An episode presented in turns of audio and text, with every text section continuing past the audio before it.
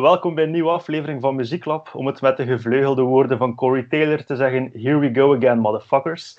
Ehm, vandaag klap ik met iemand die al een enorme staat van dienst heeft binnen de hardcore scene. Samen met Angelo heeft hij Kick Out the Jams opgericht, maar die aflevering kun je een keer naar beluisteren.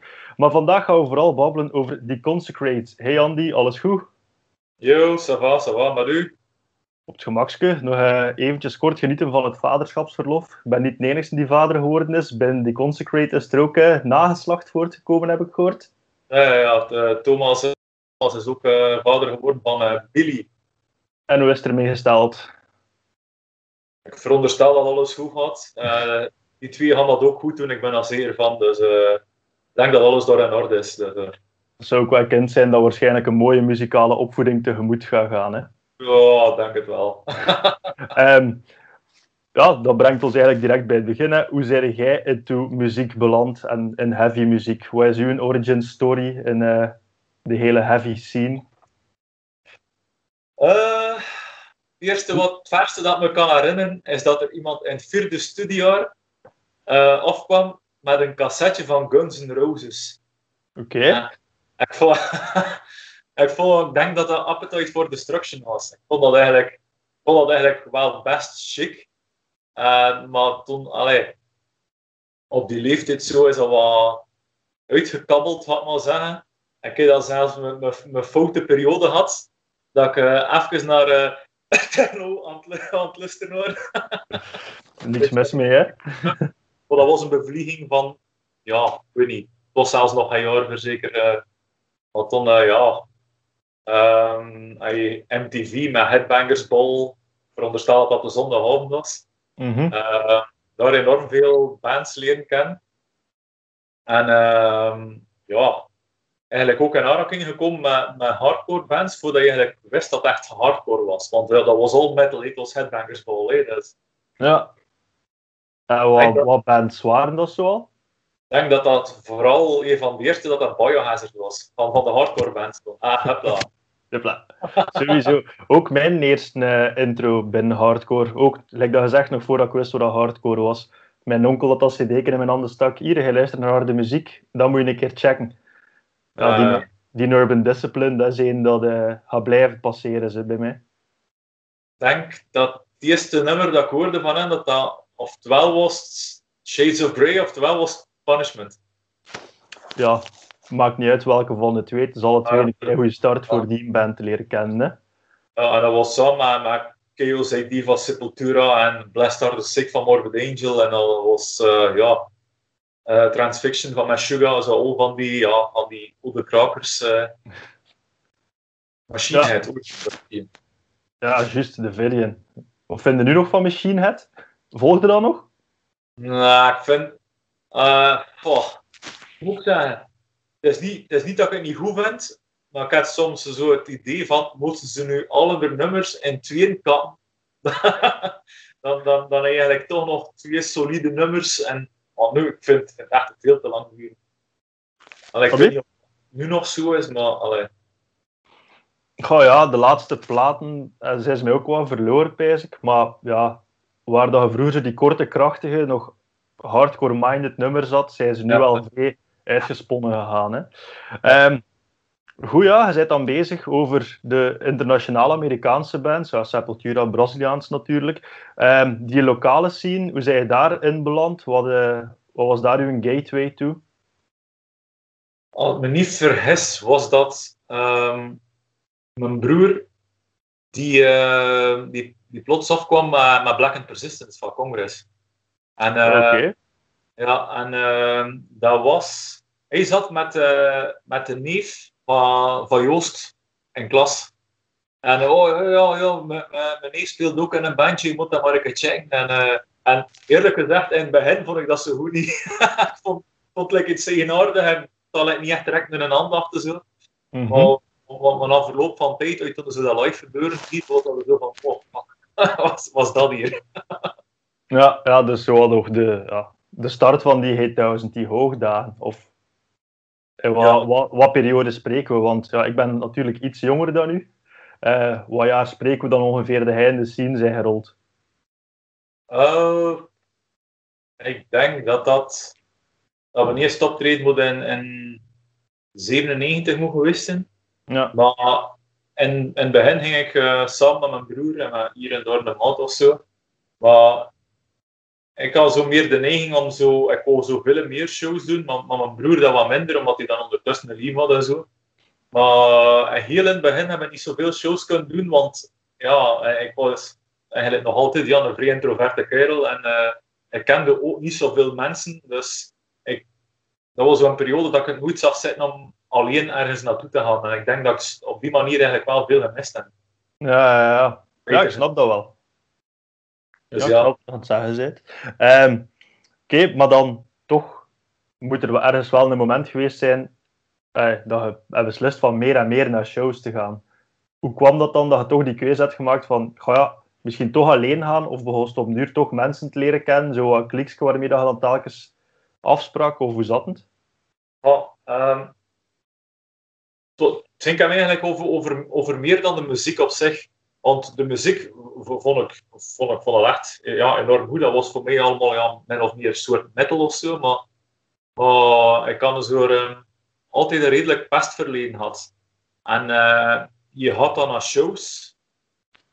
En no one gave a fuck. Dat was echt, je, je was wie dat je was. En dat was sava. En dat vond ik dat zo raar. Ja. Uh, ja, je, je, was dat precies direct aan, aan, aanvaard. En, en uh, anders had zo altijd het gevoel dat ik de raar was, waar ik ben nog altijd de raar, maar ik vind dat nu positief. uh, maar het wordt eigenlijk, allee, je kwam binnen als raar met z'n al rare. Wat dat je dan weer heel normaal maakt op die manier. Ah, ja, dat is dat. En, en, allee, ja. Maar het worden ook veel mensen die je leert kennen, die zo'n beetje met een gelijkaardige verhaal zijn. Ja. En je voelt je direct zo wat opgenomen in een, in een soort familie. Zo. Ik kan zo direct het gevoel van dat ze hier eigenlijk echt de eerste mensen dat ik leer ken die niet aanvaarden, lijkt of dat ik ben. Ja. Dat was, dat was echt nieuw. Oké. Okay. Het is een heel welkom gevoel binnen die scene.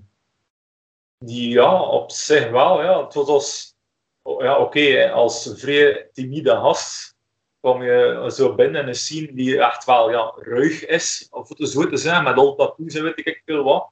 Uh, en je had dat dan die ook iets dat zo eigenaardig was, van je zou het omgekeerde verwachten. Mm -hmm. uh, als je daar als bleutje binnenkomt, ja, dan, dan denk je dat. Dan ouders nog meer. en uh, maar dan, ja, het was... Alles, alles was precies oké. Okay, zo. Ja. Wat, wat, allee, wat hoger in het vaandel stond dan nu. Maar mm -hmm. ja, Is een beetje my home away from home. ja, ja, ik snap dat wel. Is het dan ook door hardcore dat de, die straight edge levensstijl hebt aangenomen? Want ja, je hebt nu die edge trui aan. Ehm, of was niet drinken, niet roken, was dat sowieso al iets dat hij mee had van vroeger? Um, oh, ik heb door persoonlijke redenen sowieso al uh, een afkeer van zo'n ding, maar het was vrij eigenaardig, juist in de periode dat ik zo leidinggevende was in de jeugdbeweging. Ja. dat zo'n plaats waar dat uh, drinken en zo, dat, dat allee, alles gebeurde, de verhouding was tussen pot en pint, de manier van spreken. En ja, ben ik ook nog zat geweest, en, maar ik kan me eigenlijk niet zeggen dat ik uh, ooit iets van alcohol echt graag heb gedronken, maar uh, ik deed gewoon mee met de rest. Maar het was echt zo een openbaring dat, dat niet drinken, dat dat oké okay was. Ja, oké. En ik, ja, ik vond dat... Ik duurde eigenlijk niet echt lang voordat ik eigenlijk wist wat dat strijders echt was tegen dat ik eigenlijk die stap heb gezet. En ondertussen is het, zo, ik ben aan Delkwits, ik aan 1 of 22 jaar. En uh, ja, ik, ik heb niet het gevoel dat ik iets moet doen of laten. Dat is gewoon zodanig een deel van mezelf. Als gewoon, ja, dat is gewoon ik. Ja, ja. Um, zat er nog in de jeugdbeweging, ik ben het nu wat persoonlijk op mij aantrekken, zat hij nog in de jeugdbeweging toen dat je straight geworden bent? En zo ja, werd dat dan aanvaard of werd er daar wat raar naar gekeken? Want ik kan geloven, als ik, ik drink zelf gerust graag een pintje, meerdere zelf. Um, maar ik kan geloven, als ik in mijn context van jeugdbeweging zou zeggen van ja, nee gasten, voor mij geen bier vanavond en de komende weken en de komende ongedefinieerde periode, dat ze daar toch wat vreemd op zouden reageren. Ja, dat is een beetje de understatement. Hè. ja, ik, ik ken eigenlijk redelijk rap contact verloren met, met iedereen. Want het was rond die periode dat ik uh, zo stopte met... Dat ik eigenlijk besloten had om te stoppen met de jeugdbeweging, omdat ik was ondertussen begonnen met Retaliate. Okay. En uh, ik was dan ook zo van, van het idee, um, moesten dat soms de zaterdag ergens uh, ver gaan optreden en soms van in de, de namiddag al vertrekken. Terwijl dat er eigenlijk op dat moment eigenlijk ook activiteiten waren van de KSA. Ja. En ben altijd zo van, van principe geweest van, ja, je kiest dan beter één van de twee en dat je toch echt goed kunt doen. En uh, op die manier eigenlijk vrij vlug contact verloren met al die gasten, want allee, er was sowieso veel gelachen met dat strijdisgedoe. We waren een keer samen op een trouw uh, iedere keer op een cola of een water vroeg, was er een die achter mijn rug toch achter een pint vroeg van me. Ja. Ik heb eigenlijk echt op een deur een keer kwaad moet man, van kijk, hier nog geen pint, en achter je kop, hè, man. ja, tuurlijk. Je eigen keuzes moeten wel gerespecteerd worden, hè. Ja, maar alleen, ik kan natuurlijk lachen, nee, ik kan je natuurlijk niet zeer, maar op dat is weer een heel nacht dan een stuk was op de deur zat met tot vier, hè, man. ja, ja, dat snap ik zeker. Maar hoe, het uh, eigenlijk zelf al aangehaald, het gaat wel grotendeels over die Consecrate gaan ze bieden, maar uh, uw eerste band, Retaliate, vertel daar een keer misschien niet over, want uh, daarvoor ben ik te jong. Ik heb dat niet meegemaakt, uh, ik heb dat nooit gezien. wat jaar is dat gestopt? 2006. 2006. Ja, dan, ik ben pas drie jaar later voor het eerst naar shows beginnen gaan, dus wanneer is het ontstaan? Laat ons daar misschien eerst mee beginnen. ik ga eerst zeggen, ik ben niet een origineel zanger geworden, geworden met tweeën. Mm -hmm. uh, maar ik denk dat ik in 2001 erbij gekomen ben. Denk ik. Um, de, split, de split met Outcast, ik weet nog, de eerste keer dat ik ging, was, uh, was de, de, de split CD met Outcast, met elk twee nummers, was, was die juist gereed. En dan ze, dan ze die juist mee naar, um, naar de repetitie. Want uh, Thomas, de andere zanger, dat was ook de Thomas. Mm -hmm. uh, als, ik me, als ik me niet vergis, werkte hij in een Marseille of zo iets dergelijks. En hij had gekeken voor de, plaat, of voor de cd's. En uh, ik vond dat op dat moment eigenlijk vrij raar. Van, allee, wie, wie stopt er nu met een band? Juist op die cd nog moet uitkomen. Ik had dat altijd vrij raar gevonden. Maar voor mij was dat natuurlijk tof. Uh, het was natuurlijk ja, uh, een, een vrij innerlijk gevecht van hier in een band zingen. En tegelijkertijd vrij introvert zijn. Dat was echt een worstelingske die zoveel jaren geduurd heeft. Mm -hmm. Maar God, het, was, het was de start van, van ja, iets machtig. Hè. Ik kan dat nu gewoon maar loslaten, zoiets. Uh, muziek en in een band zetten en actief bezig zijn met van alles. En, ja. Nou, oké. Okay. Um, dus 2001 tot 2006, een goede vijf jaar. Um, wat zijn zo de coolste dingen dat je met Retaliate hebt gedaan? Dat je nu nog zo onmiddellijk voor de geest kunt halen? uh, van de kaart. Dat is het eerste die in mijn gedacht komt. Uh, we, we, worden psyched dat we gevraagd worden voor Deadfest en Linkopie. Ik weet niet of dat ik juist uitspreek, was in Zweden. Oké, okay, mooi. Ja, en we, we, gingen naar, we gingen naar Zweden voor één show. Uh, weer, ja, fuck, we gaan dat hier doen, hè, man. We gaan al zijn uitrijden met een camionetje. Hey, dat gaat uh, pakt kleine twee dagen door Duitsland, Denemarken, Zweden. Uh, ja, dat gaat super van dat doen. Hè. En, en Malmö geweest en al. En uh, moest daar ook spelen. En we kwamen dat toe, helemaal gekrakt van twee dagen in een event te zitten. En door dat komt dat toe. Ja, ja Hidder zegt fris. Ah, uh, uh, we zijn juist geland met de vlieger. dat kost ook gedaan. Goh ja, je kunt dat ook doen, maar op zich los van de milieubewustheid, want dat zal misschien op die moment nog iets minder gespeeld hebben. Zo'n paar dagen on the road zijn is ook wel geestig, hè? Ja, ja dat is een, dat, dat is een uh, ervaring, dat is priceless, hè? Allee, ja. Oké. Okay. Vind, dat, dat John, like of dat we zeggen, dat, dat, dat hoort erbij, hè. Op de grond slapen, zoveel uur tegen elkaar geplakt zitten in een kabinet, dat is, dat is, dat is cool. Part of the experience, hè? Oh, ja. Um, als ik mij niet vergis, om, dan straks over de Consecrate te hebben, als ik me niet vergis, zijn hij ook redelijk wat bezig met designen, hè? met uh, ontwerpen van artwork en flyers. Ja, dat is nu ja, wel minder. Uh, ben sinds een jaar of twee gestopt met, met Reality Records, want ik heb uh, ongeveer elf jaar, denk ik, meegewerkt met, met Reality en ik wel veel van de designs en zo. Maar allee, ik moest eigenlijk, het was ook weer een keuze dat ik moest maken, want uh, ik was begonnen met een therapeutopleiding. Mm -hmm. En het, was, het ging, ging, anders ook, het ging gewoon tussen. En uh, ik had dus er ook dat gevoel van, uh, van dat therapeut zijn. Ik ben dan ook afgestudeerd, hey, dat dat echt mijn ding was. maar daarvoor ja, heb ik veel artwork en layouts gedaan, vooral layouts wel voor reality. Madball, Infiltrated System Mast de reissues van, uh, van Leeway heb ik ook gedaan. Ik ga nu wel, voor, ga nu wel voor Tom uh, die laatste ook nog doen, gewoon omdat dat toen cool is voor mezelf, dat ik ze dan alle vier op één gedaan heb. Ja, ja, ja. Uh, maar anders, ja, Golden Bullet, die eerste Vicious CD heb ik gedaan. ja, juist. ja, op de duur kan ik het kan niet meer zeggen. Scarhead, juist. Kijk in het oldschool. Een reissue van DMS dat ik gedaan heb. My, nice. Ja, dat is... hoe, hoe, gaat dat dan? Wordt, bied jij dat aan aan die band? Of is dat via label? Is dat dan specifiek via reality dat dat ging? Of... Dat via, via reality.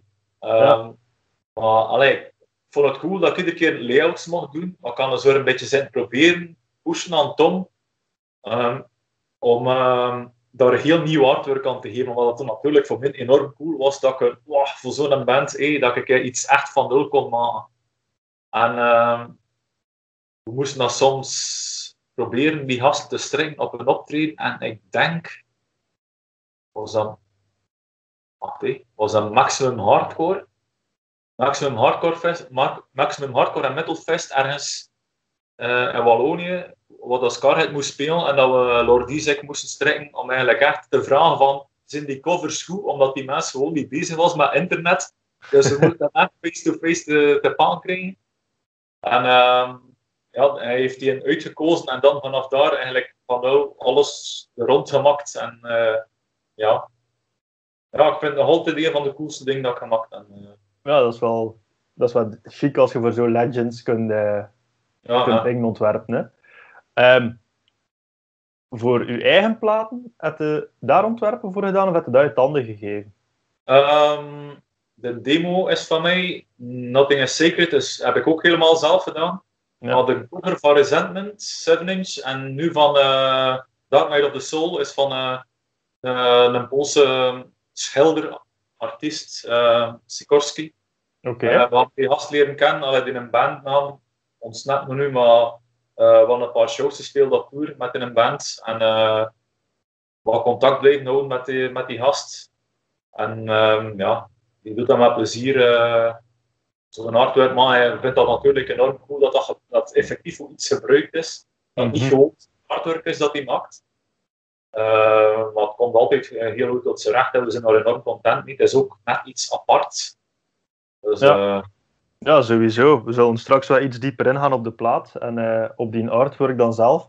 Maar misschien dat het nu al kunt zeggen, waarom zeiden zo, waarom geeft het dat uit handen? Is het om iemand anders zijn interpretatie van te zien maken? Of spelen er andere redenen dat jij het zelf niet voor je rekening hebt gepakt? Eerlijk gezegd is het omdat uh, als ik het zelf doe en de rest snapt niet direct wat dat naartoe wil, dan is dat vrij moeilijk omdat naar vijf man moet luisteren. Dus op sommige vlakken is dat soms beter dat je het uit hand geeft dan iemand anders en die dan van, uh, als externe persoon volledig zijn eigen interpretatie van, van waar dat de plaat voor staat eigenlijk zijn eigen beeld van schept. Ah, oké. Uh, want, want, soms, allee, ik heb soms mijn eigen visie als, als designer en uh, als, ze, ja, als dan echt niet weet wat dan mijn punt is, kunnen we daar zitten over discussiëren en, en is er dan eigenlijk, ja, uh, kan je zeggen verloren dit, maar soms frustraties en, en ja, kan, maar kan wel, kan wel altijd um, gedacht zijn over uh, wat, dat die, wat, uh, wat dat Sikorsky, wat dat die gast deed. En ja, ik kan wel direct iets van, ik die cover zag, was van, ja oké, dat is hier echt wel... Ja, ja het is wel ook een, het is een vrij coole cover. Ik we gaan er zometeen wat dieper op ingaan. Maar misschien eerst een band zelf. Ehm, dus in 2006 waren ze gestopt met Retaliate. Dan The Consecrate was 2012. Ja. ja. Daar, daartussen nog iets gedaan? Of was het even een uh, bandloze periode? daartussen uh, heb ik ja, heel lang niks gedaan. Dat was voor mij echt een zwart gat. Dat was niet normaal. Maar ik heb wel een jaar gerepeteerd met een band waarvan ik vond de nummers eigenlijk echt wel, echt wel goed. Maar er is al spijtig genoeg niks van gekomen. Ze hebben dan eigenlijk uiteindelijk gevraagd aan mij om te stoppen, omdat ik veel te gedreven was. En dat zij eigenlijk wel het idee cool vond om, uh, om gewoon als repetitieband door te gaan. En oh, wow. dat was... Uh, en je moet dat dan gezegd zijn van de gast die nu bassist is bij Spoil Engine. wow. Ja, maar Dave van, uh, van Deformity geweest. Ja. En, uh, en de drummer van, van Flashmold. Oké. Okay. Een Belgische metal band. En dat was echt muzikaal gezien, was dat echt cool. En ook soms uh, worden er soms nummers waarvan dat ik dacht van fuck, dat is hier echt wel machtig. En uh, op de buur was van ja, Andy, sorry, maar uh, je iets te hard voor aan het gaan. ah ja. Amai, uh, de wereld weet niet wat er gemist wordt waarschijnlijk. Ja, wie zal het zijn? Uh, we'll never know. ja, oké. Okay. Maar goed, fast forward 2012, die Consecrate wordt opgericht. Vertel een keer van waar het idee, uh, hoe, is het, hoe is een band wel ontstaan? dat zal geweest zijn op Hyperfest dat er van gebabbeld was dat, dat PG en Sintje naar me toe kwam. Ja, we kennen elkaar goed, we zaten samen in, in Retaliate ook. Maar Retaliate is rechtstreeks overgegaan in Cross the Line. Mm -hmm. Want uh, Sergio van Die My Demon zat op het laatste als tweede zanger bij Retaliate ook. Uh, was dan gestopt uh, met de leden die wilden, is Cross the Line gestart. En achter Cross the Line wilde ja, Sint PG zijn, is, ja, het is meer dan 20 jaar dan, dan die man samenspelen en bands aan één sluit. dat is eigenlijk eigenlijk wouden starten met een band, maar alleen dicht bij huis. We gaan als ze weten van, kijk, we willen iemand die ervoor gaat. Uh, ik weet ook wel dat ik een periode had en dat ik moet echt werken aan mezelf om wat minder introvert te zijn en zo, en wat meer uh, rechtdoor te gaan. Ehm, maar ze wisten van, allee, als ik er ging bij zijn, dat, dat sowieso, allee, dat ik een gedreven persoon in zit. En uh, we waren dan eigenlijk als uh, gitarist en bassist was dat eigenlijk nog 50 en, en Tim van Cross the Line, Tim die nu zingt Behold the Crown. Oké. Okay. Maar ze voelden al rap dat de richting wat we uit wilden, dat minder een ding was. En na een paar repetities worden die dan gestopt en zijn Bart en Frederik erbij gekomen. Ja. En dan natuurlijk ja, Kevin die, die nu zingt de Crowsview. Ja. Ja, en ja, dat was dus zo'n beetje de start. Alright. En wat was zo wat de insteek van de band? Als in welke muzikale inspiratiebron net aangegrepen? Wat, ja. Nou, waar wou je naartoe gaan als band? Want je zit al met een paar leden van Retaliate. Is er misschien even sprake geweest van die stijl aan te houden? Of wou je toch iets anders aangaan? Feit is dat, uh, dat we ook met, met, met Thomas, die nu in Kevin plaats gekomen is, Thomas pas in het cirkel geweest, dat er uh, een groot leeftijdsverschil is in een band. Waardoor dat we eigenlijk met, met, met veel uiteenlopende zijn. En ik denk dat, uh, dat de start eigenlijk gewoon was van, kijk, we gaan gewoon alles dat we kennen, gaan we het gewoon in een mixer smitten en uh, we, zien, we zien wat dat er komt. Mm -hmm. Maar na verloop van dit, met dat, met dat we zo vrij de raakvlakken begonnen krijgen met de oude Heitelsen, zonder dat ik denk dat oorspronkelijk de intentie was, hebben we ons beginnen focussen daarop. Ja. Omdat okay. we het gevoel van, van dat is precies iets dat natuurlijk uit ons komt. Ja. Oké, okay, ja. op die manier. Um, want uiteindelijk is er toch wel een verschil in sound, vind ik persoonlijk, tussen die Nothing is Sacred plaat en dan nu de Dark Knight of the Soul. Ja, ja. Was dat een bewuste keuze om daar die andere richting uit te gaan? Of was echt gewoon die raakvlakken dat je dat weer had met de Hey1000 vibes Goh. en scene? Eh, voor mij persoonlijk voel het dan dat we met Nothing is Sacred, eh, een plot dat ik persoonlijk nog altijd heel goed vind eigenlijk, ehm, dat we zo, zo wel heel goede ideeën hadden, wat dat we eigenlijk wel doen.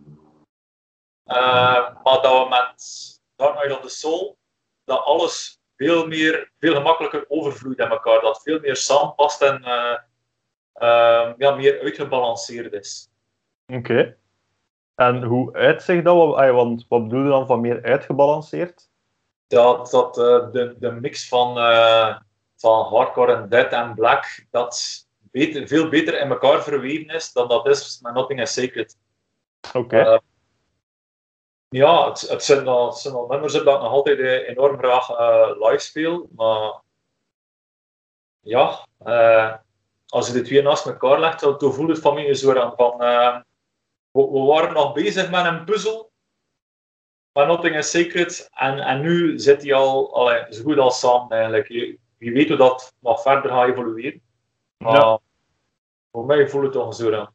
Mhm, Oké. ehm, ja, had er ook wel tijd voor gepakt tussen twee platen? Het zat een vijf jaar tussen, zeker? Ja, Als- ja als- ongeveer wel. Ja, ongeveer. Maar ja, resentment, resentment is er ook nog tussen. Ah ja, juist. Ja, sorry. Even vergeten. Ehm zeiden van zin van... Ja, je moet die plaat natuurlijk eerst nog aan de wereld voorstellen door ze live te brengen, natuurlijk. Zeiden van... Ja, laat ons hopen dat dat toch vrij snel kan gebeuren. Ehm, wordt, er no wordt er al verder gewerkt aan nieuwe muziek? Weet dat het misschien een beetje raar is om te vragen, aangezien dat ze nog moet worden voorgesteld. Maar aangezien dat er ook eigenlijk nu op dit moment niet veel kan gebeuren van shows en sociale interactie, zijn er al ideetjes die worden neergepend voor, volgende, voor volgend muzikaal werk? Ehm, in de zomer was er zo even een periode dat we, dat we weer mochten repeteren. Mhm. En eh, toen is er eigenlijk wel iedere repetitie in een basis van een nummer uitgekomen. Ah, nice. Dus eh, hebben we zo eigenlijk, ja, me niet vergis, vijf, vijf of zes, zes misschien, eh, gewoon, wat hadden zo de ingesteldheid van, we gaan hier gewoon jam en we gaan niet te veel bijschaven en we gaan juist één, nummer, eh, één repetitie spenderen aan een nummer. En het einde van de repetitie pakken we het op en we zetten het aan de kant. En we zien wel, we gaan geen onnodige discussies doen en eh, gewoon zien hoe dat komt. En achteraf, achteraf gezien, als je dat zo checkt, zitten er eigenlijk echt wel allee, vrij coole dingen tussen die, naar mijn mening, zelfs eh, sterker zijn dan wat dat er op de, op, eh, de, op de sol staat. Eh, Oké. En ja, ik sta alweer te springen voor daar iets mee te kunnen doen, natuurlijk. maar ja, Ja, Ik hoop, voor u, ik hoop voor jullie dat je één zo rap mogelijk kunt repeteren en twee zo rap mogelijk het weer live kunt brengen. Hè. Om het over die korte periode dat het weer allemaal mocht even stemmen. Bands gelijk, ik denk, Mark My Way, die hebben zo'n corona-proof show gespeeld. ja. Is, dat iets, is dat iets dat jullie ook hebben overwogen om te doen? Of hebben hun er iets van, nee, nee. Als wij een show spelen, is het in een kot, iedereen op elkaar en eh stamp. Het was, het was wel zo, we er even over bezig wist en het was redelijk eh, vlug beslist dat niemand dat echt zag zitten. Want op die show van Mark My Way, ik, ik was daar ook en eh, wat die, die deugd voor mensen te zien dat je kent en voor je wat meer onder de levenden te voelen en voor zo'n optreden te zien. Maar je zag dat echt wel, en ik vind een band super, het zijn echt steengoede gasten.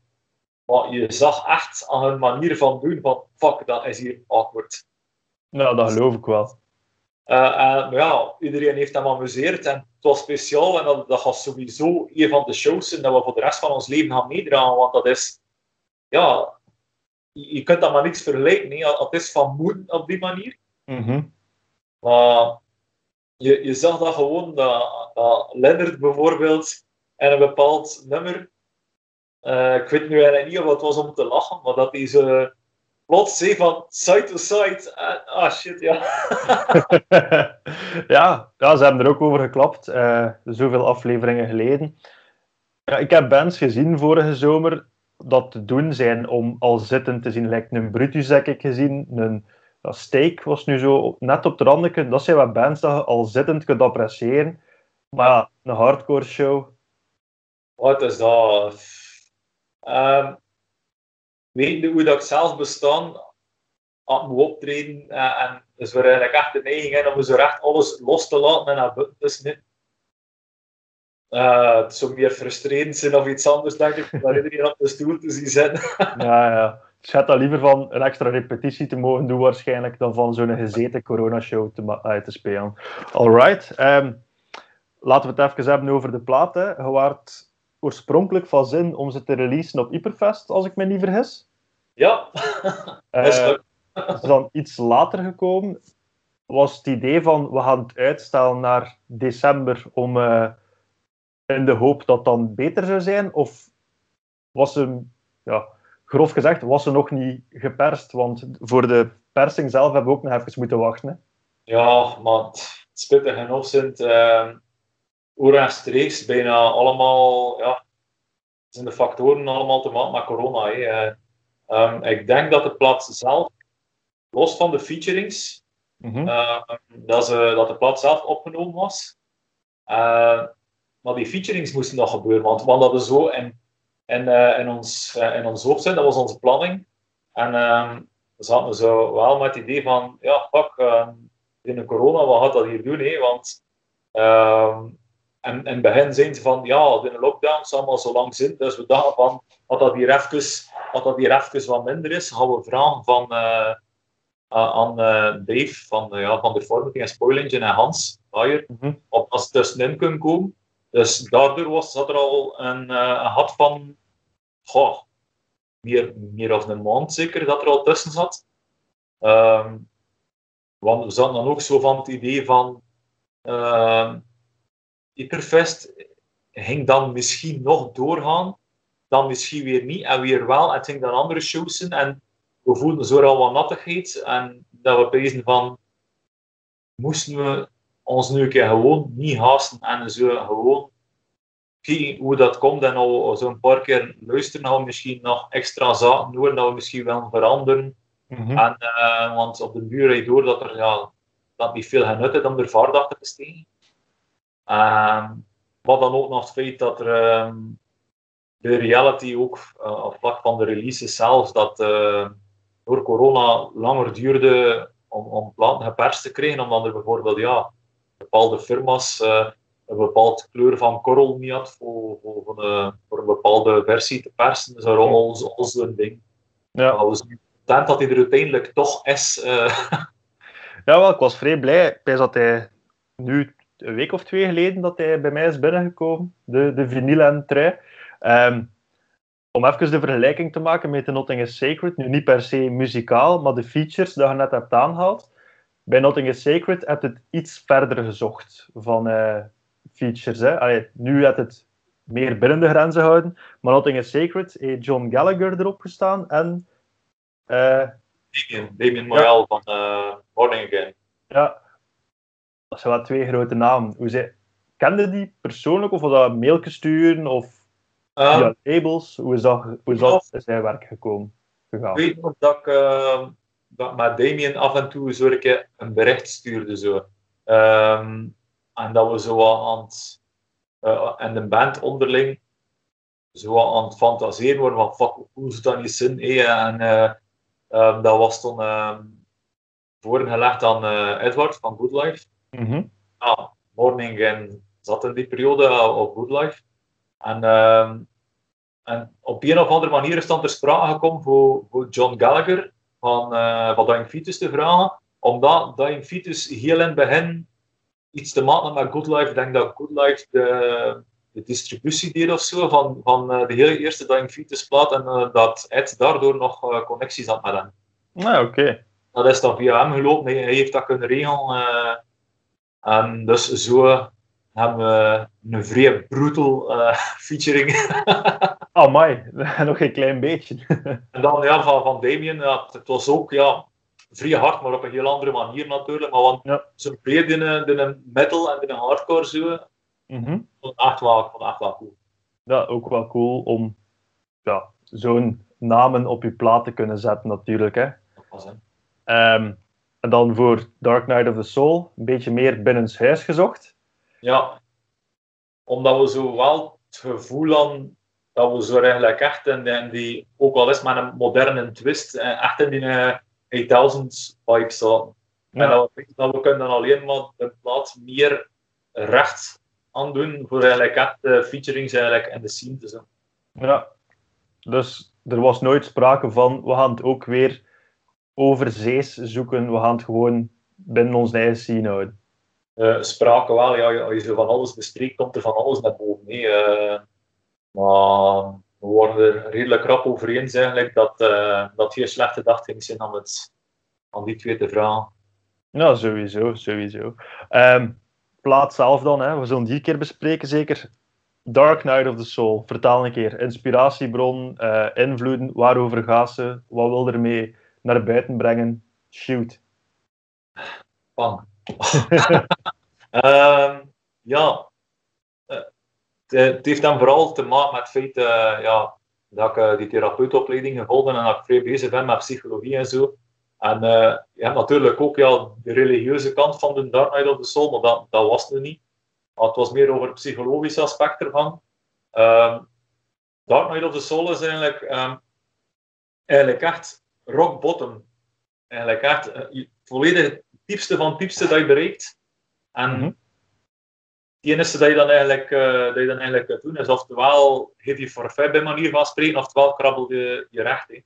Ja. En, het rare is dat er, dat er hier en daar zaken zijn van Dark of the Soul, die op het moment dat we de plaat aan het oppakken worden, eigenlijk zodanig recht stond bij wat dat er nu allemaal aan het gebeuren is, dat dat eigenlijk zo'n beetje, dat eigenlijk echt raar aanvoelde, maar allee, ik vind dat eigenlijk echt vrij goed past bij, bij alles wat er nu aan de hand is eigenlijk. Ja. Eigenlijk echt over de meeste nummers over, over over ziekte, over, over depressie, over de staat van de wereld, eigenlijk echt over alles kan rock bottom. Niet dat het een conceptplaat is, dat niet, maar mm -hmm.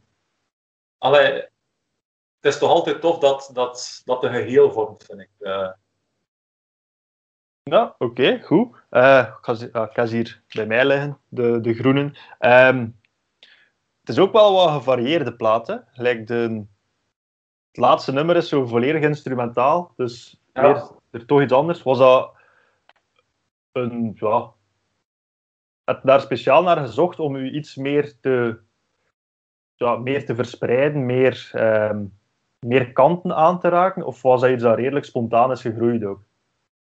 Um, ik denk dat dat op, op een repetitie was dat, dat Frederik afkwam met, met iets dat, hij, dat hij thuis geschreven had. En, en ik denk zo dat dat, dat dat zo was van, allee, iedereen vond het cool, maar dat we dachten van, van oh, jammer dat we er eigenlijk niet echt iets mee kunnen doen. En ja. uh, dat we dan ook bezig waren van, ja, niet kunnen, ja, waarom niet? In principe is het, is het wij die de nummers maken, andere mensen zijn die vinden dat het dan niet past. Jammer, ja, ik weet het niet. Al de ene kant, als we dan bezig waren over wat dat idee rond de plaat eigenlijk was. En je pakt dan dat als, als outro. Vind ik, like, het, is, het is misschien inderdaad wel een andere stijl, maar het geeft wel heel goed de sfeer van de plaat mee. Ja, en inderdaad, als outro, het, het rondt het geheel ook wel af. Hè? Ja, ja maar je verwacht het niet natuurlijk. Ja, dat is waar. Um, hadden het wel al op voorhand uitgebracht, zeker. Hè? Als, voordat de plaat uit was, als videoclip, dacht ik. Uh, uh, uh. Uh, heb al redelijk wat videoclips gedaan. Ik dacht, uh, Nausea vind ik een vrij cool. Dat is die waar dat jij zo... Uh, waar dat hij vooral de hoofdrol in speelde. Ja. Um, ook met redelijk wat ja, feitelijke informatie rond depressie, wat ik wel vrij interessant vond.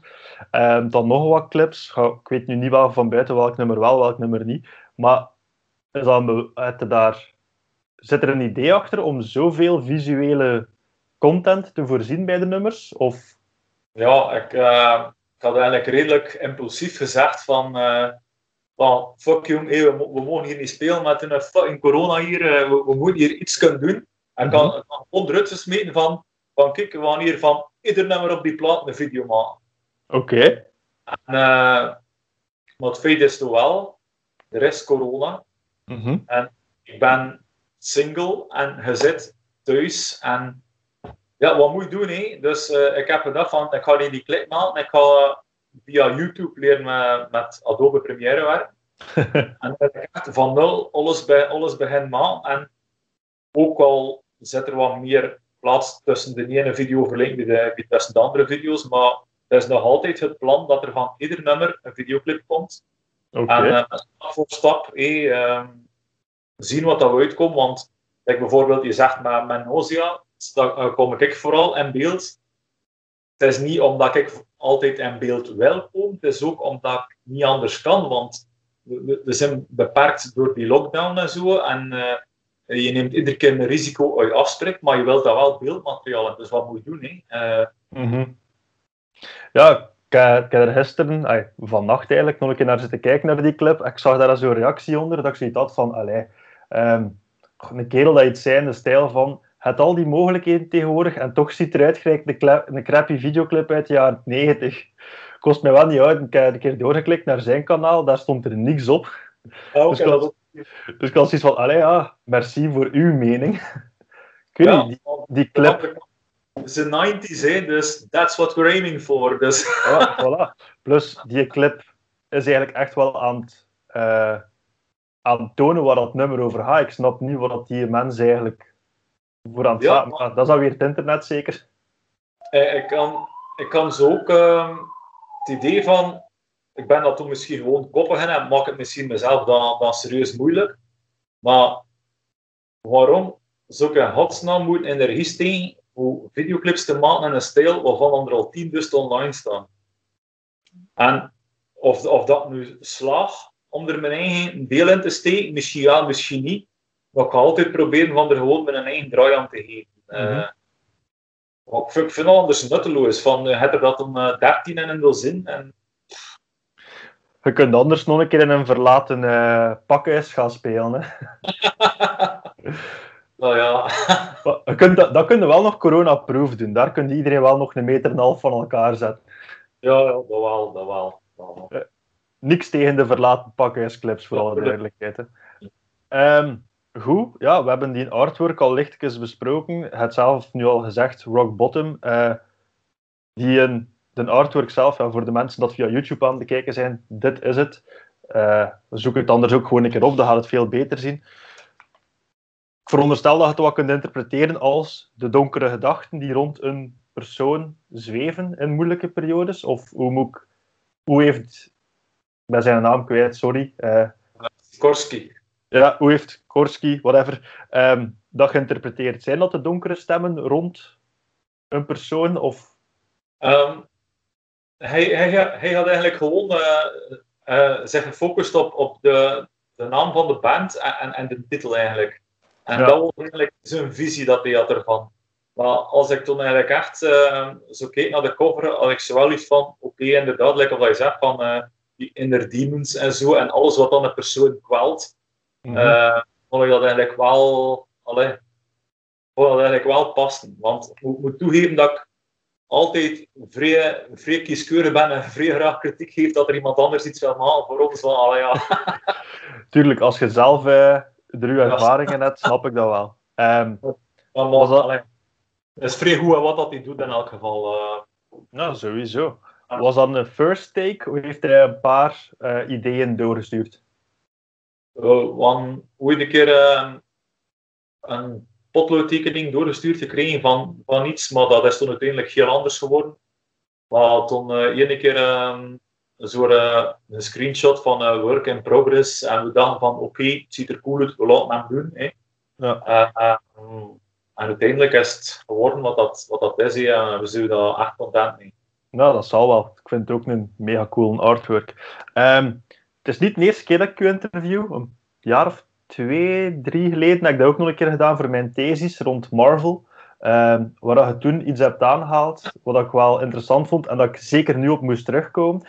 Je hebt toen nog gezegd dat je uit sommige comics ook wel al een keer inspiratie had voor een bepaalde zanglijn, voor bepaalde teksten. Is dat, deze, is dat deze keer weer het geval geweest? Heb je weer dingen kunnen plukken uit comics? En zo ja, kun je vertellen welke? Ik had u dat misschien op voorhand moeten vragen voor de voorbereiding, maar uh, nu dat we hier toch zitten. Natuurlijk is dat het geval. ja, maar, ja, ben me daar ook vrij van bewust dat, dat je als Nederlandstalige niet altijd, niet altijd uh, dezelfde vloeiende schrijfwijze kunt like iemand waarvan dat Engelse moedertaal is. Ja. En soms gebeurt het, uh, ik ken dat ook terwijl dat aan tv keek, is er plots gewoon een zin hoort, gewoon een zin die zodanig cool is, dat ik denk van, oké, ik ga dat hier opschrijven ergens, of steek dat in mijn gsm. Mhm. Want wie weet kan ik daar later nog iets mee doen. Maar er zijn dan ook bepaalde personages, like bijvoorbeeld een Apocalypse uit, uh, uit de Marvel Comics, Ja. die een zo vrij donkere, poëtische manier van, van praten heeft. En waarvan dat ik denk van, ah fuck, ik moet daar echt iets mee doen. Hè. En eh, is het in deze plaats beland? Zo ja, welke nummers kunnen we Marvel influences aan? Of... Oh, dat is, dat is moeilijk voor te zeggen. Uh, ik denk dat vooral losse, losse regels zijn dat ik zo verzamel en dat ik uh, ook effectief bezig ben met, met, uh, met tekst op een nummer zetten. Dat ik eigenlijk wel kijk van oké, okay, op die zin samenzet, dan mm -hmm. kan ik weer in dit een context krijgen. En wat zit dat dan zin tussen dat ik bijvoorbeeld verleden week opgeschreven heb. En het zit er dat ondertussen, ik ken zo'n boekje ja, van, van drie, vier jaar geleden. Allee. Ja, oké. Okay. Dat is wel chic. Um, zij hij de enigste tekstschrijver van de band? Want je zit met twee zangers. Um, of brengt Thomas ook dingen aan? Um, ik, schreef, ik schreef al de teksten. Maar Thomas stond natuurlijk wat bijschaven zo. Mm -hmm. uh, allee, ik schreef zo'n doorlopende tekst en geef het aan Thomas en hij past het in op de nummers muzikaal dan. Omdat, okay. Want allee, hij kan dat, Thomas kan dat serieus goed mee, mee spelen en, en uh, goed, serieus, goed wat weerspelen en zo. En als ik dat doe, is dat lab, uh, vlug de, de neiging van, van site klinkt of, of monotoon of zo. Ik, weet, ik, weet niet. ik ben daar ben niet echt goed in. Dus uh, we hadden afgesproken van, uh, ik heb veel zaken dat ik wel over praat, dat ik wel naar buiten breng. Ik schrijf gewoon een blok tekst. Ja. En wat dat er wat belangrijk is. En Thomas vloeit dat er allemaal in en uh, maakt dat vrij cool. Dus. Ah, dat is wel chic, dat we op die manier daar wel een samenwerkingen vinden. Ja. Nice. Um, de, de plaat zelf, dus ik heb de groene gekocht, gewoon omdat dat het minste was in nummertjes. Uh, zelf vinylverzamelaar, veronderstel ik? Oh, een beetje. ja, redelijk. Ook, ook van die insteek dat er verschillende versies van hebt gemaakt? Ja. Verzamelen of? Ja, uh, ik denk dat het natuurlijk altijd cool is als je een plaat het uitbrengt dat er verschillende soorten van bestaan. Hè. Dat is, uh, natuurlijk is dat tof om op die manier dan weer naar buiten te komen, dat je zo verschillende kleurtjes hebt. Maar ja, denk dan natuurlijk, ja, als je een verzamelaar hebt, uh, dat is dan al de kleurtjes uh, kopen en je ziet dat dan passeren, uh, dat is natuurlijk allemaal chic. Hè. Mm -hmm. Dus uh, heb de groen, de witte splatter en ja. de testpresses zeker, hè? Testpresses, ja. Zijn ze al allemaal de deur uit of kunnen de mensen er nog eentje bestellen op reality? Ik denk dat er nog één of twee testpersingen zijn. Oké, okay, dus tegen dat deze aflevering uitkomt, mensen, haast jullie maar. Run, Forrest, run! um, de, de platen zijn via reality uitgekomen. De tapes, ja. ja vrij logisch via je eigen label Kick Out The Jams. Um, was dat een logische keuze? Want je had net gezegd, Nothing is Sacred was via Good Live, hè? Uh, ja, ja, ja. Wat waren de reden om, ermee te, om te switchen van label? Of ja, wat is zo wat de, de reden erachter geweest? Het feit is dat ik, uh, ik weet dat ik uh, zo al oh, 11 of 12 jaar gewerkt met reality en dat ik Tom al jaren ken. Uh, en ook ja, maar dat er zoveel tijd tussen zat en dat er ondertussen gesproken was over, uh, over een nieuwe plaats. Uh, dat we zo rap de, de stap hebben gezet om naar reality te gaan. Omdat we hem ook regelmatig tegenkwamen op shows met een distro en zo. Mm -hmm. En zo worden dan nummers en ze vinden het wel interessant. En ze worden dan posten voor nieuwe lokale bands te brengen. En, en ook ja, het feit dat ik, ja, ik, ik heb zo lang samengewerkt met hen, dus de communicatie is vrij praktisch, ga ik maar zeggen. Dus, ja veel vlotter en, uh, om te werken. Niet dat Good Life niet goed was natuurlijk, maar, maar het, is, ja, het is gewoon anders. Als je gewend zit van samenwerken. Gaat Dus- gewoon vlot. Ja, Dat was het enigste, het enigste minpunt natuurlijk, de persing zelf, die iets langer op zich... Tom moet wel gevloekt hebben de laatste maanden, jong, met die congresbox ook. ja maar Congress ook, ja, ik weet het. eh, maar van die Congressbox is het ook het feit dat dat zo'n project, soort project is dat ze het nog nooit hebben gedaan. Hè. Ja, Als je daarmee bezig bent, dan, dan kom je, ja, moet zijn bepaalde kinderziektes tegen zeer, ja, waar je geen rekening mee houdt of zo, of minder rekening mee houdt of anders, omdat het gewoon anders is dan binnen standaard vanilla release. mhm. Ja, Tom had ook al zo wat dingen gezegd van... eh, die zijn volledig geremasterd zeker. En Ak, dat ermee bezig was, had dan nog een klein ander bandje dat hij een beetje eh, aandacht aan moest besteden, zeker. Het was, het was eh, eigenlijk, eh, ja, ja, moet het zeggen? Maar het, het, het was een serieuze stap voor als zo'n project te beginnen. denk ik. Mhm. Kan niet zeggen wat mij spakt, misschien wel, misschien niet, maar uiteindelijk houdt het resultaat had er wel zin. En Mhm. ik ben ervan overtuigd dat, dat, dat, we, dat we binnenkort iets freeschoons in onze bus gaan krijgen. Dus Ja, en wie dat heeft, gaat sowieso een schoon box hebben. En ehm, misschien moet... Tom, als je dit hoort, dit is nog een keer een uitnodiging om ook eens jouw verhaal te komen doen. Hè? Altijd welkom. Ehm, dat wij hier geen woorden in uw mond beginnen te leggen en zo. Eh, de tapejes dan. Kick out the jams. De, hebt de gewone layout, die overeenkomt met die van de plaat. Dan heb je ook nog een specialeke gedaan, zeker? ah, eh, als Hellraiser-fan, ja, Pinhead-fan, willen we daar iets mee doen. En ik denk dat dat zo'n beetje bewust, onbewust, dat ik daarmee bezig word. eh, eh, toen dat we onze laatste shirts hebben uitgebracht voor de, voor de, voordat de plaat uitkwam, ook met Mhm. Pinhead. Ja. Dat is zo'n beetje zo'n een, een voorzet dat ik wilde geven van ik wil daar iets mee doen. Hè. Ik zal Mhm. dat toen met dat gedachte spelen, maar ik vind dat gewoon chic, ik wilde dat gewoon gedaan en er zit eigenlijk niet veel meer achter dan dat. Maar aan, aan de ene kant denk ik zo dat dat personage Pinhead wel zo uh, rechtstreeks de, de link heeft met, gewoon de term Dark Knight of the Soul. Ja, ik heb die films in alle eerlijkheid nog niet gezien. Eh, ik weet dat nu misschien teleurgesteld bent in mij. Het spijt mij verschrikkelijk. Eh, ja, als ik het hier straks eh, afrond, zal ik direct naar de films gaan kijken. Ehm, dat concept dan, om daar zo de, een specialeke mee te doen, is dat iets dat je moet doordrukken bij een band? Of is een band daar wel redelijk snel mee akkoord gegaan van, het is goed, breng, doe maar een specialeke? Oh, soms wel, soms niet. Ja, ik weet het niet. eh. ja. Ik denk dat dat toeval is dat dat in de smaak valt of niet, maar ik denk dat het ook het feit is dat Kick Out the Jams eigenlijk mijn ding is. Dat, dat is dan rapper de neigingen van ja, kijk, doe maar. En, allee, ehm, en als ze sowieso met, met, met, met zijn eigen werk bezig is, dat ze dan denken van oké, je zit ermee bezig en het zal uiteindelijk wel in orde doen, dus doe maar. Mhm. Maar ik kan eigenlijk, eerst, iets anders. Ik kan eigenlijk eerst iets anders. En dat vond ze dan minder. En dan had ik eh, eigenlijk, had eigenlijk ook iets gemaakt met pinheads. Ik had eigenlijk eh, beslist van niet te gebruiken en dat vond ik dan cool. Ehm, maar het was eerst een filmcover van ehm, The Serpent and the Rainbow. Zo'n eh, een 80s, wat, wat eind jaren 80, ja. Ehm, Zo'n voodoo horrorfilm. En, En- eh, Dat is er niet doorgeraakt.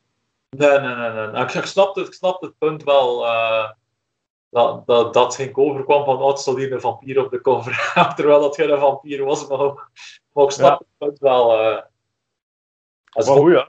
het veel cooler, dus ja. Ja, oké. Ehm, ik moet hem nog een keer gaan halen. Ik heb het besteld bij Angelo, maar ik vind het zo zot om, om hem dat te laten verzenden als ik eigenlijk met mijn velo kan omgaan. Maar Angelo, als je dit hoort, ik kom erom. Ehm, shows dan. We hebben nu al... Het zal bijna een jaar zijn dat we zonder shows leven. Ehm laten we dan eventjes een terugblik brengen op... een terugblik doen op vorige shows. Wat zijn zo de coolste shows die jij met je band al gespeeld hebt? Ehm, oh. We hebben eh, de Persistence Tour een keer geopend in Torhout. Eh, we hebben ook, een, ook in de Mast in Torhout dan mogen openen voor Hatebreed. Dat was eh, ook een vrij coole show. Dat was met Length of Time en ik weet niet wat dat een, een derde band was. Maar dat, dat vond ik eigenlijk echt een vrij show. Ehm Antwerp Metal Fest. Mhm. Eh, oh, met Nile. Uh, ik, weet niet hoe, ik weet niet hoe zot. Oh, echt chic.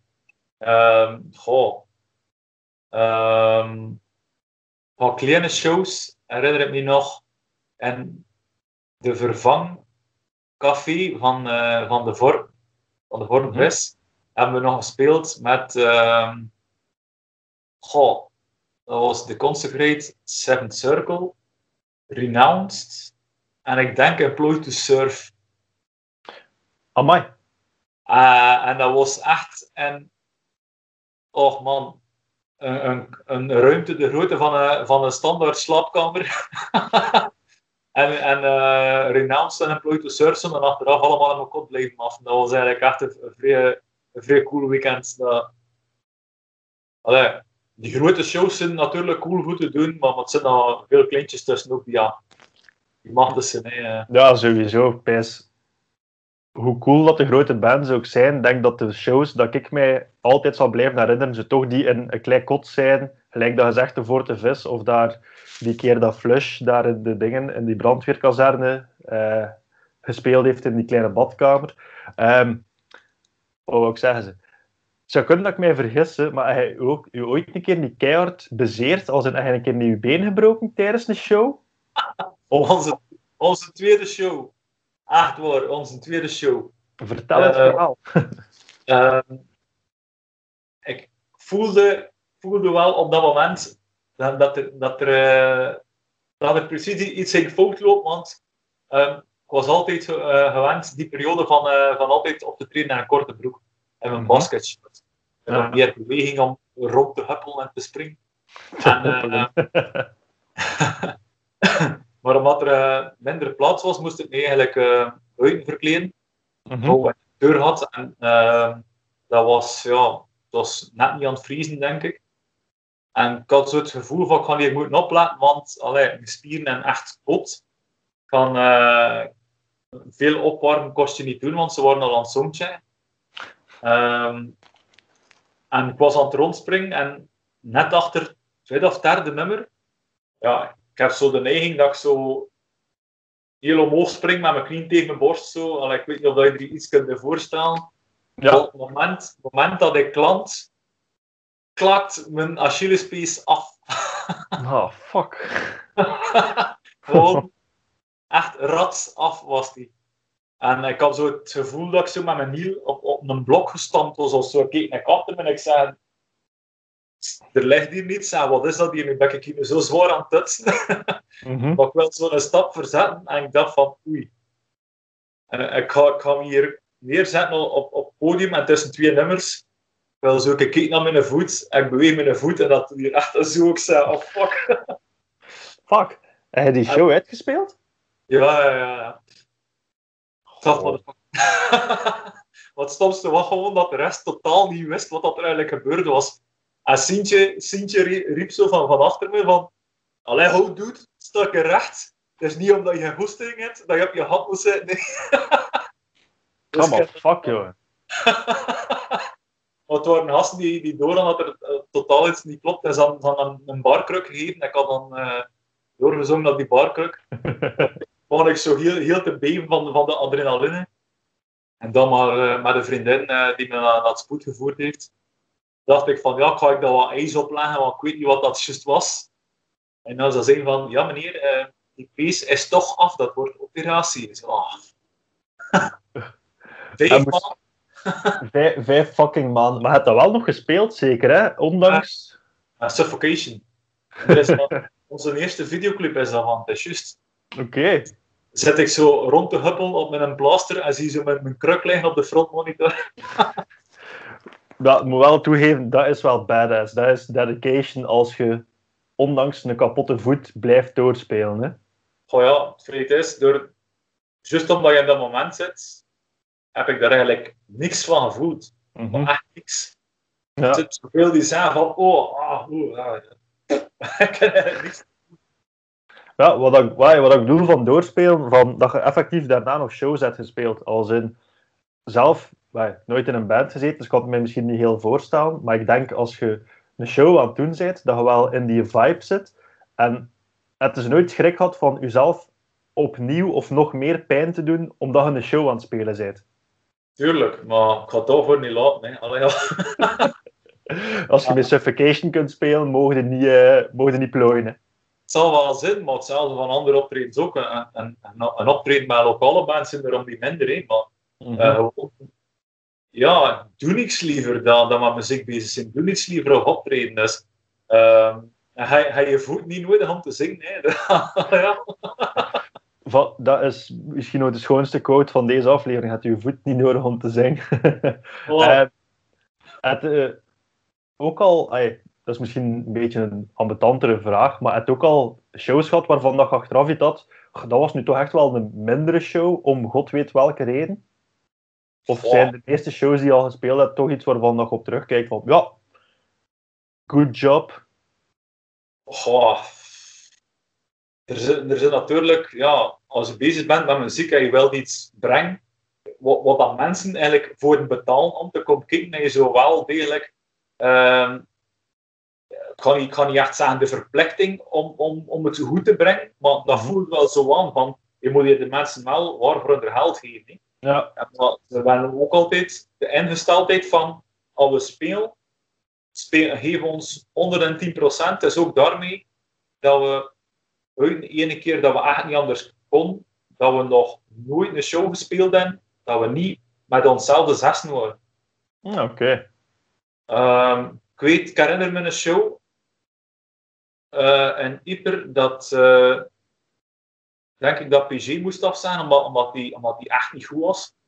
Eh, en dat we denken van, kijk, ja, we gaan er hier, we gaan er hier het beste van maken. Free heeft dan op twee boxen gespeeld of zo. Ik weet niet juist hoe dat hij dat gefixt had.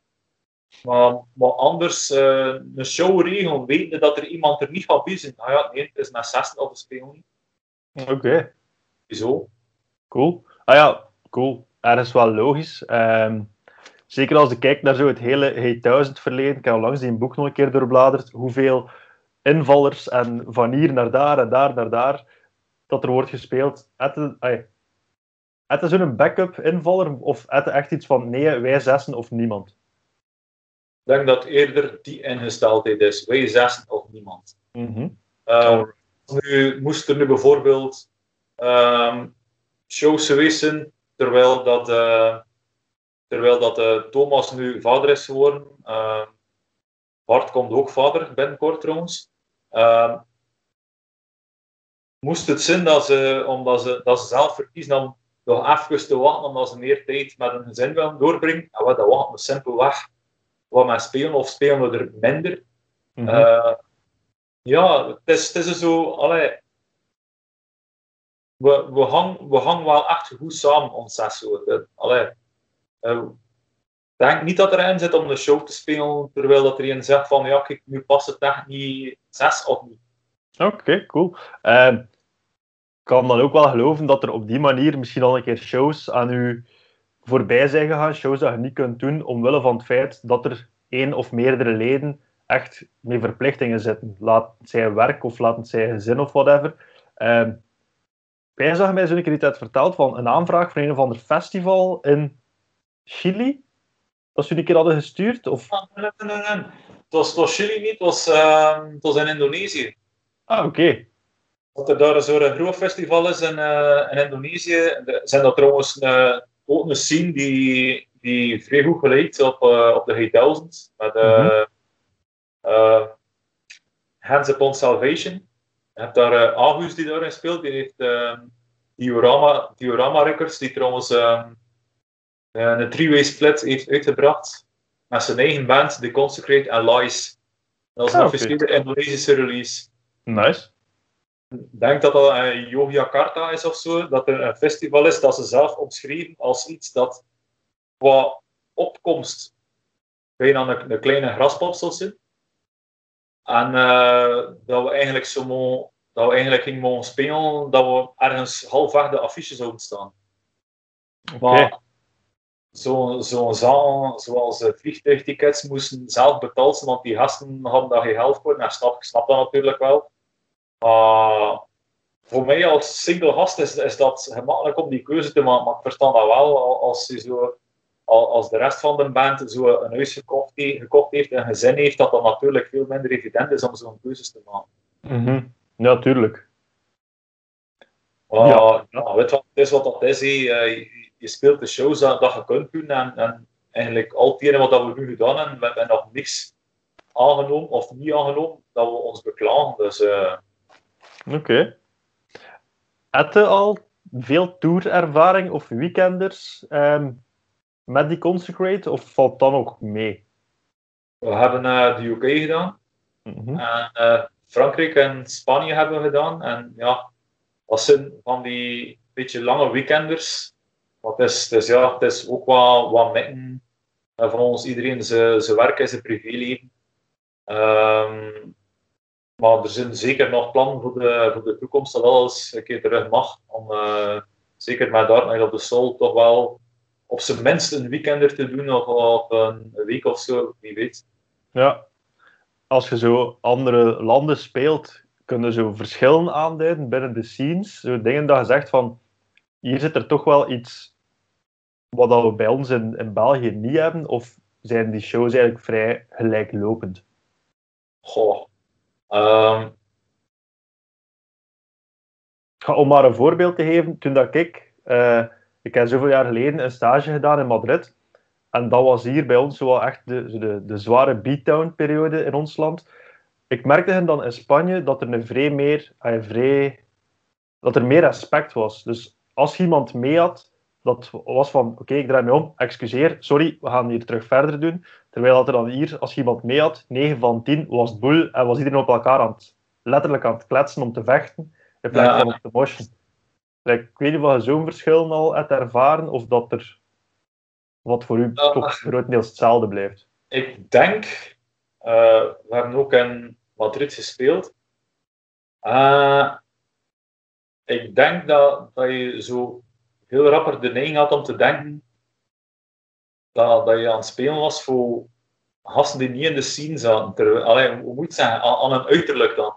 Mm Denk ik. Uh, dat, dat ze meer uh, allemaal locals worden die kwam kijken naar de show. En uh, goh, maar anders, ik weet eigenlijk niet, ja, ook uh, ja, enorm respectvol en zo, en vriendelijke gasten, maar dat je wel overal zo'n beetje. Kijk, of dat je zegt van dat er een wat er een uh, valt, dan help je hem rechts. Wat dat er wel eigenaardig was, is dat de gast worden in het publiek gespeeld voor de eerste keer in Madrid. Die tekst aan het niet roepen horen. Ze van, ah, oké. dat verwacht je dan ook niet. Uh, terwijl dat je dat dan hier eigenlijk zelfs niet veel hebt. Ik denk dat dat veel minder gedaan wordt, zeer. Ik weet het niet, ja. Mm -hmm. uh, veel verschil kan ik eigenlijk niet zeggen. Oké. Okay. Um, of laat ons dan gewoon een keer onze scene vergelijken. Je bent nu wel even aan het meedraaien. Um, die Consecrate is ook wel de, de oudere mannen binnen de jongere bands. Uh, zonder daar denigrerend over te doen. Wat verschillen zie jij tussen vroeger en nu?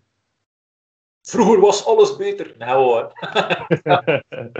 nee, ik ben blij aan iedereen dat ik die vraag al heb gesteld van afgelopen aflevering, dat die dat toch kunnen kaderen en zeggen van nee, het is niet dat vroeger alles beter was. Ja, het, is, gewoon anders. Oh, hoe moet je zeggen? Uh, op zich ver, verbaast het me wel enorm dat er een beatdown scene er nog altijd is.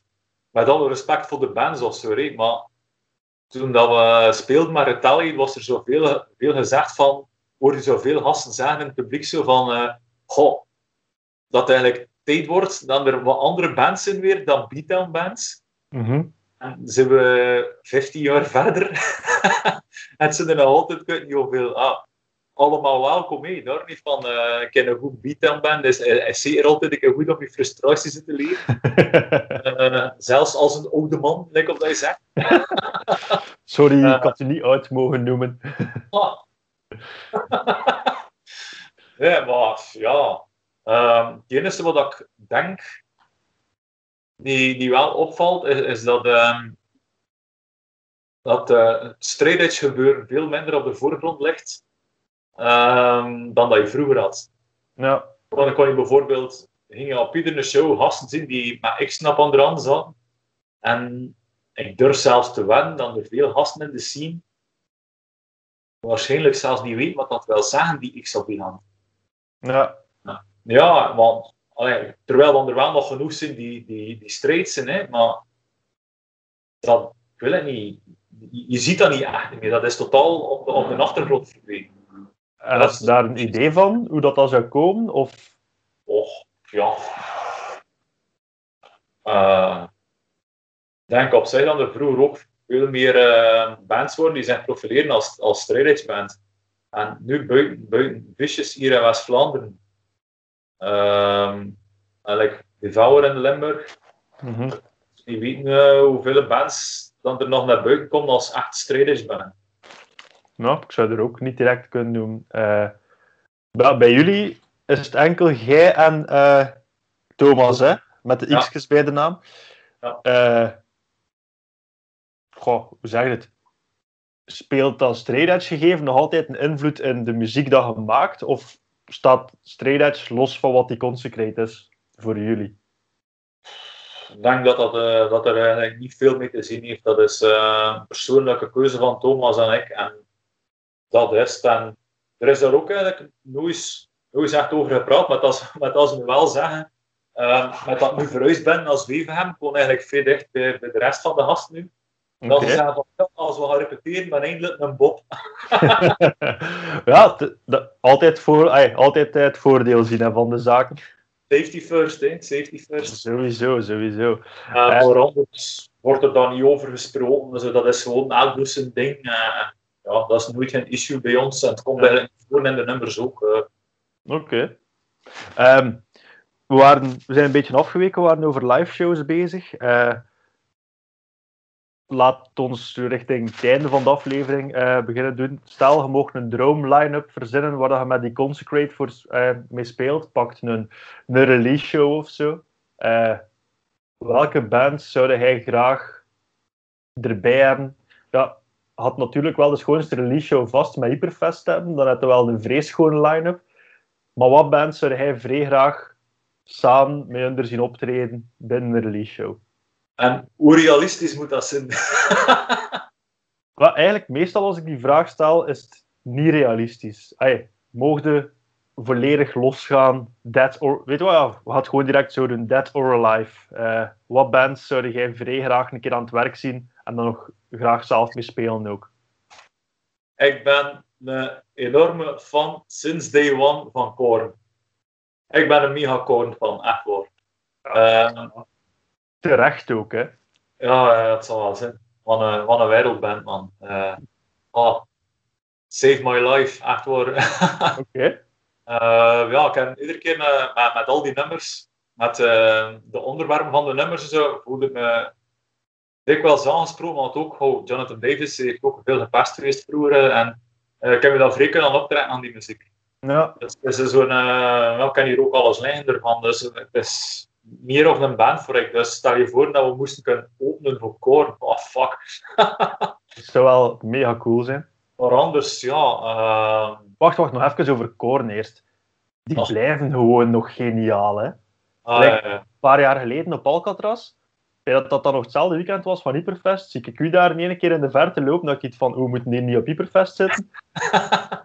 Ze heeft al uh, de combinatie kan, gedaan? Ja, ja, ik had gewoon gekeken. Um, ik had gewoon gekeken wanneer dat juist Madball speelde dan, uh, ook een van mijn favoriete hardcore bands, ja. speelde dan uh, op, uh, op Hyperfest. En oké, okay, ja, ik heb een paar nummers gecheckt. Als ik nu aanzet, als alles goed loopt, moet ik 10 minuten voor tijd toekomen op Alcatraz. Goed. dat, is wel risky business, hè, man?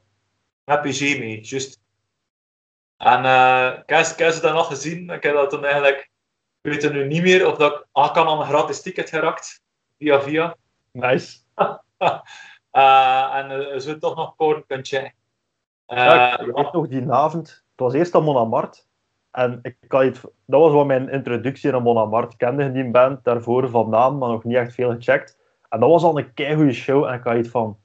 Hmm, moet Koren dat, dat hier overtreffen? Die heeft juist een nieuwe plaat uit die had toch niet te veel van de nieuwe plaat spelen, maar ik denk dat hij die avond één of twee nummers van de nieuwe plaat heeft gespeeld en voor de rest was dat gewoon ja, de ene knaller dan de andere. Hè.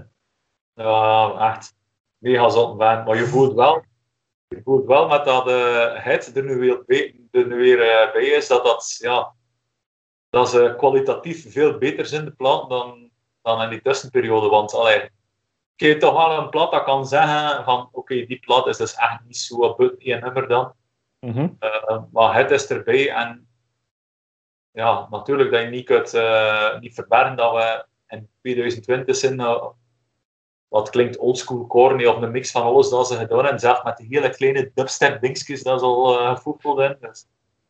Ja, maar die dubstep, je hebt dan op die dubstep plaats of kleine dubstep, want ik ben niet zo goed mee met de laatste koren dingen. Ik weet dat ze een keer daar die Skrillex-achtige plaat hebben gedaan. Ja, dat, ze daar, dat, ze daar, heel veel mensen op Graspop rare ogen mee hebben doen trekken door dat te spelen. Maar ik vond dat wel geniaal. Ja, je moet dat durven, hè. Maar um, Jonathan Davis heeft als uh, dubstep DJ ook zijn eigen project, hè. En ik had oh, dan... Is dat? Ja, hij speelde dan eigenlijk het voorprogramma van zijn eigen band en dat B. Zot. Ja, en ik vond het echt enorm cool dat ik dat gezien heb. Hij stond er met zijn klak aan en met hele zwarte contactlenzen zo dubstep te draaien. En dat was echt, ik weet nu niet voor dubstep te zitten of dat dan nu goed was. Maar ik mhm. word vrij content dat ik het gezien heb in elk geval. Uh. Nice. Maar ik vind de combinatie tussen ja, de new metal dat Korn speelt en dan die zware bas van een dubstep, vind ik ook ergens niet onlogisch. Maar ik vind dat... Het, past er wel in. Ik vind dubstep zo wat de, de metal van de elektronische muziek. Ja. Ik weet zelf niet of wij nog relevant bezig zijn met over dubstep te klappen. Is dat nog een... Juist. is dat nog een genre dat leeft? Laat het ons vooral weten. Uh, misschien worden wij gewoon te oud. oh. Uh, maar goed. Als, als, los, los van welke, welke stijl dat is, of wat dan een dubstep is of whatever, als je die twee samensmeet en je voelt dat het werkt, waarom niet? Kijk, Ziel en Order. Hoe zot is dat niet? Naar wat?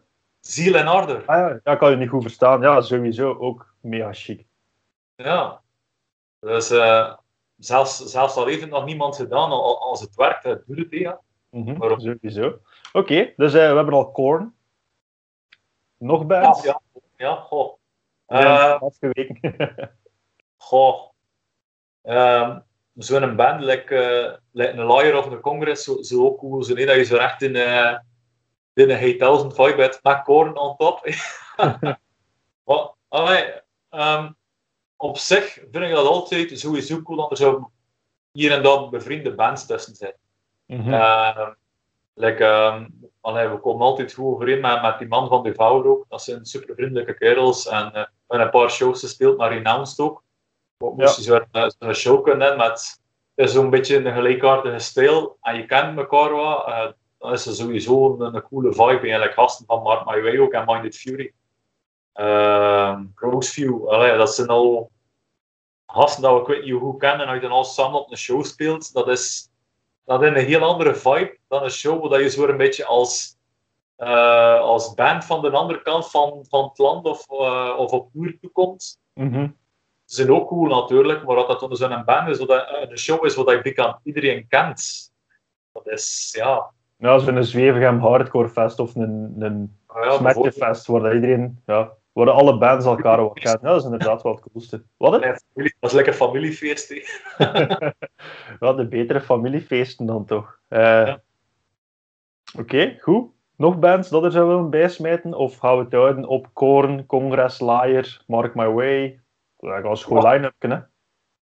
Uh, ik ga er nog twee bis mee, omdat het kan Dying Fetus en Meshuggah. voilà. Ja, hoe dat komt, hoe meer van dat akkoord van Meshuggah. Ik vind dat echt... Het is een band dat ik nog niet genoeg gecheckt heb. Um, een intro to Meshuggah. Wat zou ik moeten checken om Meshuggah te volle te beleven, te volle te appreciëren. Ja, ik weet live shows, blijkbaar. Het ja. schijnt dat live shows van Meshuggah absurd zijn. of kijk hoe zijn.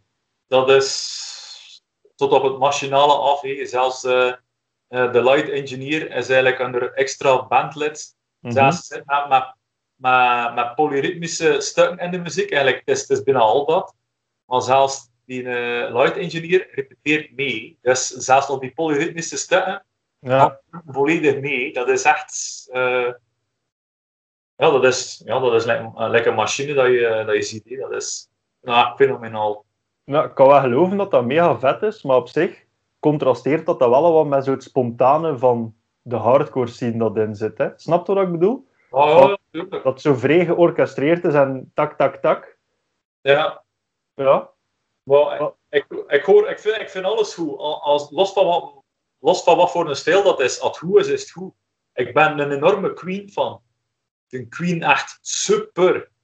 ja ik En, en, en, kan- eerst nog tegenkomen dat Queen niet goed vindt. Eh, Oh, er zit er altijd, hè. Elk lustert naar wat dat hij wel, hè. Dat is... eh, maar weer, weer afgeweken. Goh, we zijn hier al te lang bezig. Eh, Meshuggah.